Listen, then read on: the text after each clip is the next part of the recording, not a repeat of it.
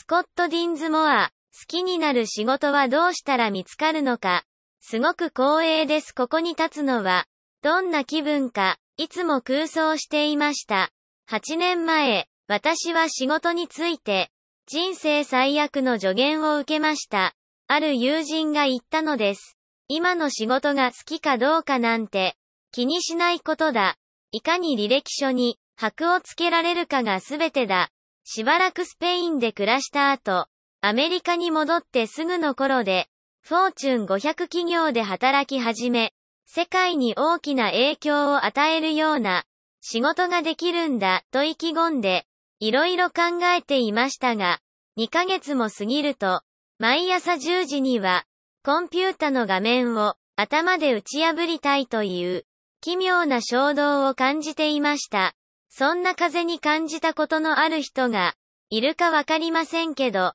ライバル会社はみんな、私のやっていた仕事なんて、自動化していました。私があの悟ったような助言をされたのは、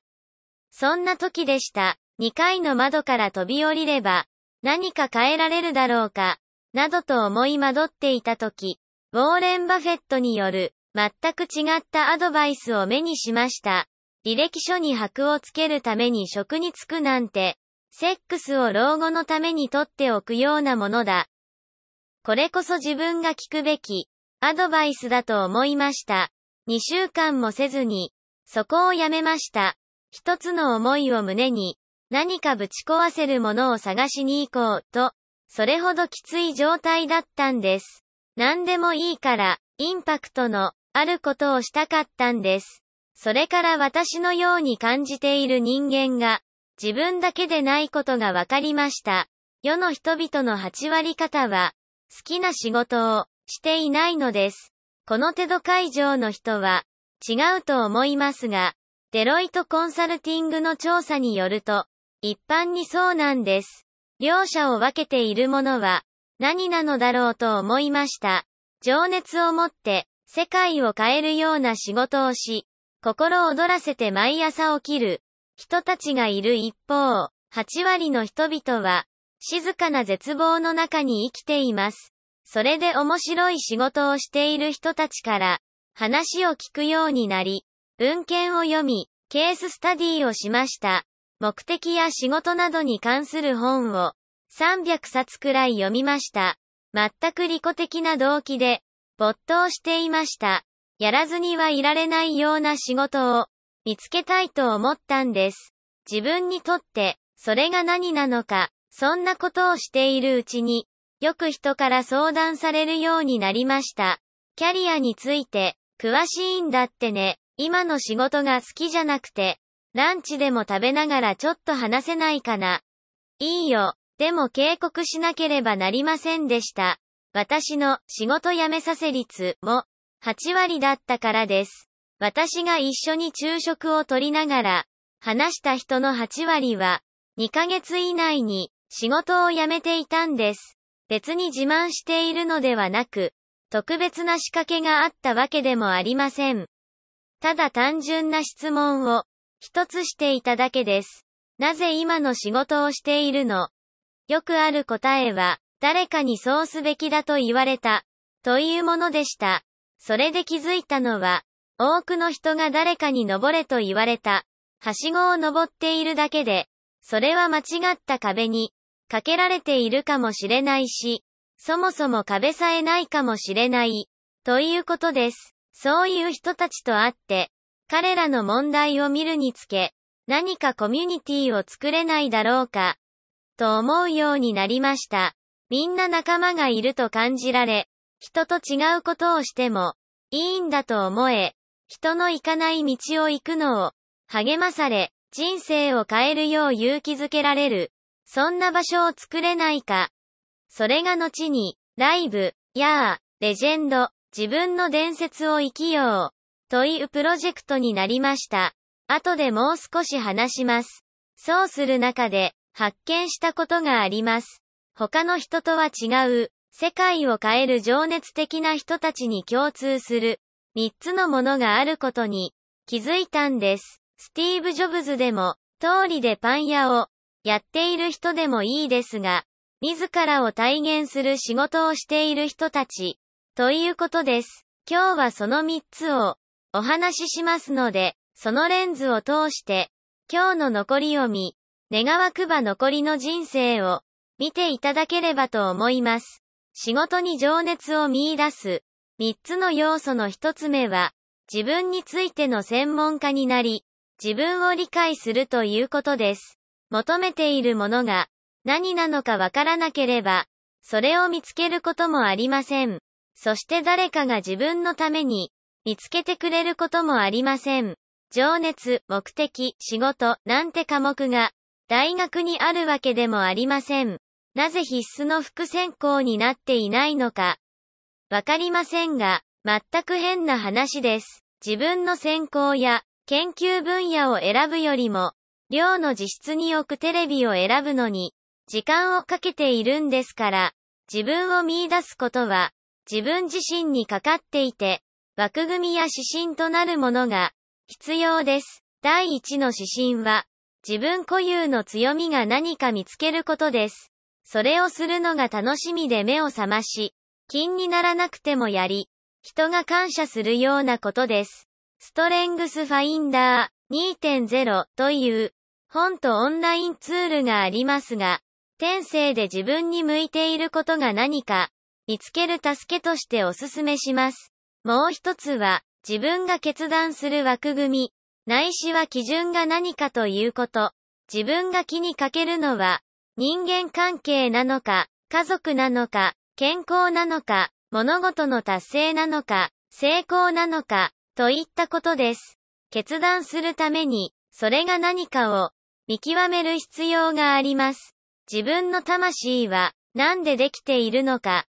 どうでも良いことのために魂を売り渡す、羽目にならないように必要なことです。そして次に、経験というのがあります。私たちはみんな経験を持っており、日々刻々学んでいきます。自分は何が好きで、何が嫌いなのか、何が上手で、何が下手なのか、そういうことに注意を払わず、学んだことを吸収して、この人生に役立てないなら、すべて無駄になってしまいます。毎日、毎週、毎月、毎年、私は振り返る時間をとっています。何がうまくいき、何がうまくいかなかったか、またやりたいと思うこと、もっとやりたいと思うことは何か、特にこのような場で刺激を受ける人に会った時は、なおさらです。ああ、ジェフのやっていることの素敵なこと、あんな風になりたい。そう思ったら、日記を開いて、何に惹かれたのか、書き留めておきます。その人のことすべて、というのでなく、心に響いたことをメモしておくんです。そうしていたら、やがて自分の人生に適用できるアイデアの宝庫ができ、それを活かすことで、もっと情熱的な人間になり、より大きなインパクトを生み出せるようになります。これらのものをまとめたら、自分にとって何が成功なのかを決めることができます。これら指針となる要素がなければ、それは無理なことで、どこへもたどり着かないはしごを、みんなで登り続けているような、レールの上の人生を、歩むのがオチです。映画、ウォールストリート、みたいな人生です。見た人いますか？あの映画で、下っ端社員が、投資銀行の瀬尾に聞く場面があります。あなたの数字は何ですか？みんなこれだけ稼いだら終わりにしようという数字を持っているみたいですが、ああ、それは、もっと、だ、そう言って瀬尾は笑います。多くの人が自分にとって何が大切かを知るために時間をかけていないのは不幸なことです。そうすることになっているとみんなが言っているというだけの理由で自分にとっては意味のないものを求め続けているんです。しかし一度この枠組みを確立させたなら、自分を生き生きさせるものが何か、乱していくことができます。それがなければ、情熱が訪れて頬を打たれても、あるいは望ましい仕事があっても、それを見分ける術を持っていないので、見過ごしてしまうかもしれません。枠組みを手に入れたなら、自分の強み、価値観、個性と合致するものが見えるようになって、それをつかみ、それで何かをしようとし、それを追いかけてインパクトを生み出そうとするでしょう。ライブ、やあ、レジェンドの運動が今あるのも、ああ、これこそ自分が追い求め、違いを生み出したいと思っていたものだ、と気づかせてくれる指針があってのことです。探しているものを知らなければ、見つけることもありません。しかしこの枠組み、コンパスを一度手にしたなら、先に進むことができます。ちなみに写真で綱渡りしている男は私じゃありません。不可能に挑み、自分の限界を押し広げるようなことをするんです。人が行動をしない理由は、二つあります。自分にはできないと思うか、周りの人に無理だと言われることによってです。いずれにせよ、自分には無理だと信じるようになり、諦めるか、そもそもやろうとも思いません。でもどんなことだって、最初に誰かがするまでは不可能だったんです。どんな発明、どんな新しいものも、最初は現実的じゃないと思われていたんです。ロジャー・バニスターが成し遂げるまで1マイル4分の壁を破ることは人間には不可能だとされていました。それで何が起きたでしょう。2ヶ月後には16人が1マイル4分の壁を破っていたのです。私たちが頭で不可能だと考えていることが達成されるのを待っているマイルストーンに過ぎないというのはよくあることです。ただ私たちがもう少し限界を押し広げてやりさえすれば、そしてこれは自分の体や健康から始めるのが良いと思います。自分でコントロールできるものだからです。もしできないと思うことがあれば、自分にそれが可能だと見せてやることです。2キロか3キロ走るのでも、マラソンでも2キロ半減量するのでも何でもいいですが、それによって自信が高まるのがわかり、他のことも変わってくるんです。私自身、友達と一緒によく取り組んでいます。小さなグループで体を使う冒険をしています。それで最近、自分にとってすごく苦手なことすることになりました。私は深く暗い海に恐怖を感じます。同じ恐怖を持つ人がいるかわかりませんが、子供の頃に上手、1の2の3の4を6回くらいも見て以来、抱いてきた恐怖です。水がまたよりも深くて濁っていたりすると、こうしているだけでもう恐怖を感じますが、あそこに、きっと、何かいるはずだと、それが澄んだ淡水のタホ湖で、恐れるのは馬鹿げていようと、そう感じるんです。何にせよ、3年前、この近くのサンフランシスコ湾で、私はタグボートに乗っていました。雨の降る風の強い日で、みんな船酔いしていました。私はウェットスーツ姿で座って、窓の外を眺め、これから死ぬほど泳ぐことになるんだ、という恐怖に、青くなっていました。金門海峡を泳ぎ渡るというのに、挑戦したんです。多分この会場にも経験者がいるんじゃないかと思います。これに私を誘った友人のジョナサンが、そこにやってきて、私のありさまを見ると、言いました。で、スコット、どうってことないよ。ウェットスーツ着てるんだから、沈みやしない、泳ぎきれなきゃ、20艘のカヤックが拾ってくれるし、サメがいたところで、80人もいるんだから狙われやしないよ。ありがとう。気が楽になる。何しろ楽しむのが一番だよ。じゃあ頑張って、と言うと、彼は水に飛び込んで、泳いでいきました。彼の激励が功を奏して、私はすっかり落ち着きました。ジョナサンが13歳だったというのも、あるかもしれません。その日泳いだ80人のうち、65人は、9歳から13歳の子供でした。アルカトラズからサンフランシスコまで2キロ半、13度の海を自分は泳ぎきれるんだと9歳にして自覚することが、その後の世界への向き合い方をいかに変えるか、考えてみてください。何に対してイエスと言うだろう。何を諦めないだろう。何に挑戦するだろう。泳ぎ終わって、アクアティックパークに着き、水から上がると、子供たちの半分はすでについていて、祝福してくれました。みんなとても興奮していました。サンフランシスコ湾を泳いだことのある人はわかると思いますが、頭がアイスキャンデーになったみたいで、温まるのを待ちながら、到着する人たちを眺めていました。どうも泳ぎのまずい子がいて、こんな風にバタバタしているのが、見えました。頭を水中に戻す前に、かろうじて空気を吸うという具合です。他の親御さんたちも、その子を見ているのに気づきました。彼らも私と同じことを、思っていたに違いありません。9歳の子にアルカトラズから、泳がせるなんて無茶だと、単なる疲労ではなさそうです。突然二人の大人が駆け寄って、彼の体をつかみ、肩を貸して引き上げてきましたが、その子はこんな、だらんとした状態で、足が動いていません。それから彼らは、さらに歩みを進めて、その子を車椅子に、座らせました。するとその子は、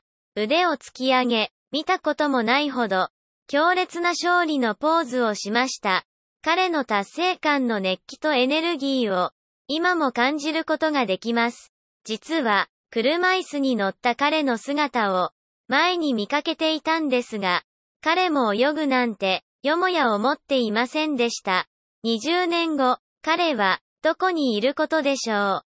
う？お前には無理だ。死んじまうぞと、どれだけ多くの人が言ったことでしょう？みんなが言っていたこと、自分が思い込んでいたことが、間違いだと証明し、やれると思うことを、少しずつ広げていくんです。世界一速いマラソン走者になる必要はなくて、今の自分に無理なことを達成すればよく、小さな一歩から始めるんです。そしてこれをやる最善の方法は、情熱的な人々の中に、身を置くことです。無理だと思うことをやり遂げる。一番の早道は、すでに成し遂げている人たちの中に、身を置くことです。ジム・ローンが言っています。人はいつも周りにいる5人の人間の平均のようになるものだ。自分のそばに誰を置くか選ぶというのは、今の自分からなりたい自分へたどり着くための史上最高のライフハックなんです。その人たちが全てを変えます。これは証明された事実です。1898年にノーマン・トリプレットは、多くの自転車競技者を対象に、集団内や単独での周回時間を測定し、自転車競技者は集団内にいる時の方が、常に速いことに気づきました。それ以来、人間に関わる、あらゆる面で、繰り返し観察され、証明されてきたことです。周囲にいる人は大切であり、環境は重要ですが、それを決めるのは自分であり、これは良い方にも悪い方にも働きます。自分の仕事が嫌いな8割の人々。この会場にいる人は違うでしょうが、周りの人たちのほとんどは、現状を維持しようとし、自分にとって大切なことを追い求める妨げになるので、環境を管理する必要があるのです。私自身、2年ほど前、個人的に、そのような状況にありました。自分の趣味や情熱を傾けるものに、勢力のすべてと膨大な時間を費やし、それを自分の仕事にしたいと思うけど、誰にも見向きもされず、一銭にもならないという、経験のある人はいませんか？私はそうでしたライブ。やあ、レジェンドの運動を広げようと4年間試み続けていました。心から気にかけ情熱を抱くことを、みんなが仕事にできるよう、手助けしたい。私はできる限りのことを、していましたが、注目してくれたのは3人だけで、みんなあそこに座っています。母と、父と、妻のチェルシーです。支えてくれてありがとう。拍手。私はとても強く望んでいたにもかかわらず、4年間での成長は0%で、もうやめようとしていました。ちょうどその頃に、サンフランシスコに引っ越して、非常に興味深い人たちと会うようになりました。すごく冒険的な、をしてきました。特に成績が悪かった生徒たちと、さて、平等について、お話しましょうか。米国では、慢性的に、学力不足である、生徒のグループが、存在します。例えば、都心部や、アメリカ先住民居留区の、子供たちです。あまりにも、長きにわたり、不足のまま、だったので、ほとんどの人が、抜け出せない、と、諦めていました。しかし、教育者が、まだ、尽くし、の、成長型マインドセット授業を、施すと、平等が、出現します。本の数例、ご紹介しますね。1年で、ニューヨーク市ハーレム地区の、キンダークラス、5歳から通う義務教育が、全米学力テスト、上位5%の得点、学校に上がった時、ほとんどの子供が、鉛筆すら、握れませんでした。1年で、サウスブロンクス地区の、かなり遅れをとっていた、4年生の子たちが、算数のテストで、ニューヨーク州で1番の、4年生クラスに、1年から1年半かけて、アメリカ先住民居留区内にある学校の生徒が、学区内の最下位からトップへ、なんと、その区域には、シアトルの裕福な地区も含まれていました。つまり、先住民の子供たちが、マイクロソフトキッズを超越したのです。努力や困難に対する捉え方が転換されたがゆえに、こんなことが起きたのです。以前は、努力や困難課題は、頭が悪いという思いや、無理だという諦めの気持ちを生むものでした。でも、今や努力と困難こそ、ニューロンが新たな連結を、より強い結合を生み出している時間、彼らがまさに賢くなっていくとき、なのです。先日、13歳の男の子から手紙をもらいました。彼曰く、ドゥエック教授へ、僕は、あなたの著書が、確固たる科学的研究に、基づいていることを、感謝してます。そしてだからこそ、実践してみよう、と決めたんです。僕は、学校のことを、もっと、頑張るようにしました。それに、家族との関係、そして、学校の、みんなとのことも、そしたら、それぞれ、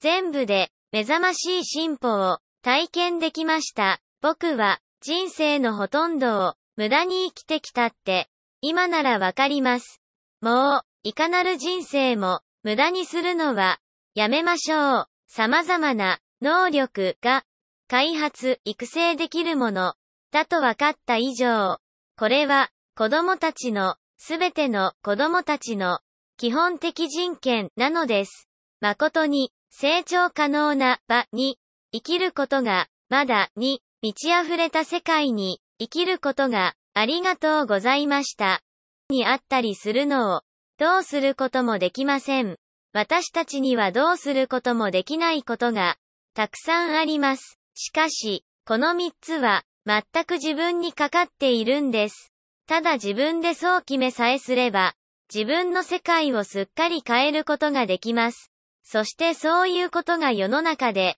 広く起きつつあります。フォーブス誌で読んだんですが、アメリカ政府の報告によると、自ら仕事を辞めた人の数が、レイオフされた人の数を、史上初めて上回ったそうです。彼らはそれを異常なことだと考えていますが、3ヶ月連続でそうなっているんです。厳しい環境だと言われる、この時期にです。人々は台本通りの人生に、クソくらえと言っているんです。自分にとって大切で、情熱をかき立てられることをする代わりに、何をすべきか指図されるのは、たくさんだと、みんな可能性に目覚めているのです。可能性を制限するのは、自らの想像力だけです。これはもはや、絵空ごとではなくなりました。あなたがどんな情熱、どんな趣味を持っているかは問いません。もし編み物に夢中なら、編み物の達人を見つけて、その人から学べばいいんです。何でもありです。この日の意義はそこにあります。講演をしている人から学ぶこと。ライブ、やあ、レジェンド、では、日々そういった人々を紹介しています。普通の人たちが、すごいことをし、そのそばにいられるなら、それが普通のことになるんです。ガンジーやジョブズみたいな、偉業を成し遂げるという話ではありません。自分自身にとって大事なことをし、自分だけができることをする、ということです。ちなみにガンジーは、債権回収弁護士だったそうですが、もっと大きな使命に目覚めました。自分にとって重要なこと、やらずにいられないことです。私が心情としている、彼の言葉があります。はじめ無視され、それから嘲笑され、それから抵抗を受け、叱る後に勝利はやってくる。何事も誰かがやるまでは、不可能だったんです。そんなこと無理だと言い、試みるのも愚かだという、人々の中にいることも、可能性を見せてくれる人たち、この会場にいるような人たちの中に、いることも選べるんです。不可能と思われていたことが、やがて当たり前のことになる。そう世界に示すのは、我々の責務だと思います。そしてそれは、すでに起きつつあります。まず自分で心躍るようなことを、することです。そうしたら他の人も、心躍るようなことを、するよう、刺激されるでしょう。しかし探しているものが、何か知らなければ、見つけることはできません。自分の宿題をし、意図を持って行動し、その発見をするんです。8割の人が自分の仕事を好きな世界を、